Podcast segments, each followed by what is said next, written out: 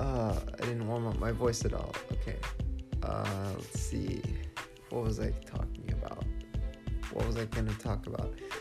Okay, I was going to talk about how getting organized and having clear goals can make you feel a million times better and help you cut through the lack of clarity and ignore all the other things that are happening around you.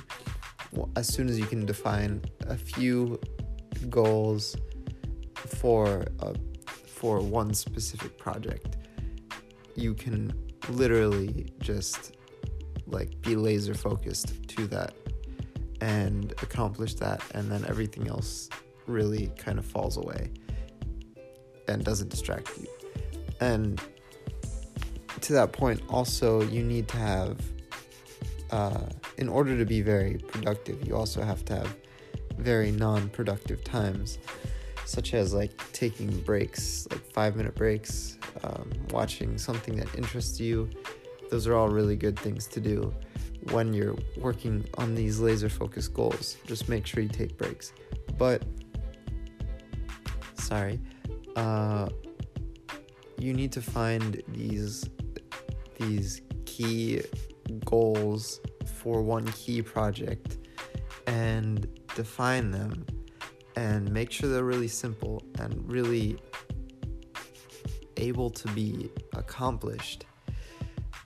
Like for example, Amazon affiliates gives you 180 days. You have to make you have to get three uh, real, verifiable purchases through your links. And I know that's easy for a lot of people that are like supposed to be starting up these businesses with a lot of traffic already. But when you're starting from zero traffic, how do you do that? Okay, well, three is not a big number. Three is just one, two, three. That is an actionable goal. Okay, so I want three qualified sales in the next, what is that, three months, four months? six months. Okay, I have six months to do it. Um, and then really you just become a big business and you think, okay, how do I accomplish these goals within that time frame? And it becomes really simple and easy to do. I'm recording this right now. I just like woke up. Um, and another thing that helped in that in in realizing that is that uh, is by becoming like an employee of your own business, um, which is obvious. Like no one really tells you that, but when you're the only one working on it, it's best to be your own employee and work like you are not the boss because really you aren't. Like you you're the only one who's working. You're the only employee. You have to actually accomplish all the things that uh, you would hire other people for, and eventually you can start delegating and start um, outsourcing these tasks to other people, and then you can multiply your impact by like a million. But right now, you have to literally sit down and work on one. For me, it's an article, as if that was your only job.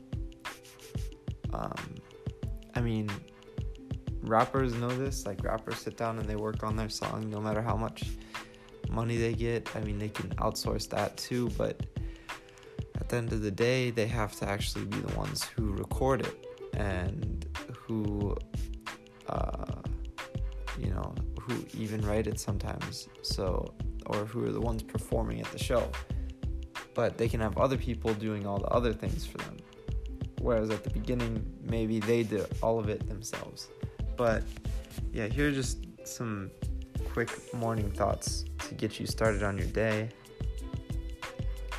Um, I know it will get me started on my day as I sit down right now to track my metrics, like when I went to bed and when I woke up um, on a spreadsheet, just so I can have all the data.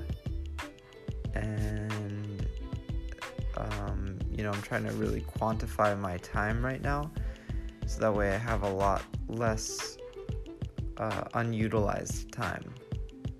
So because I have a lot of things to accomplish, a lot of goals to accomplish, and if I have all this unutilized time that I don't know what to do, maybe the solution is recording, tracking, keeping track of my time.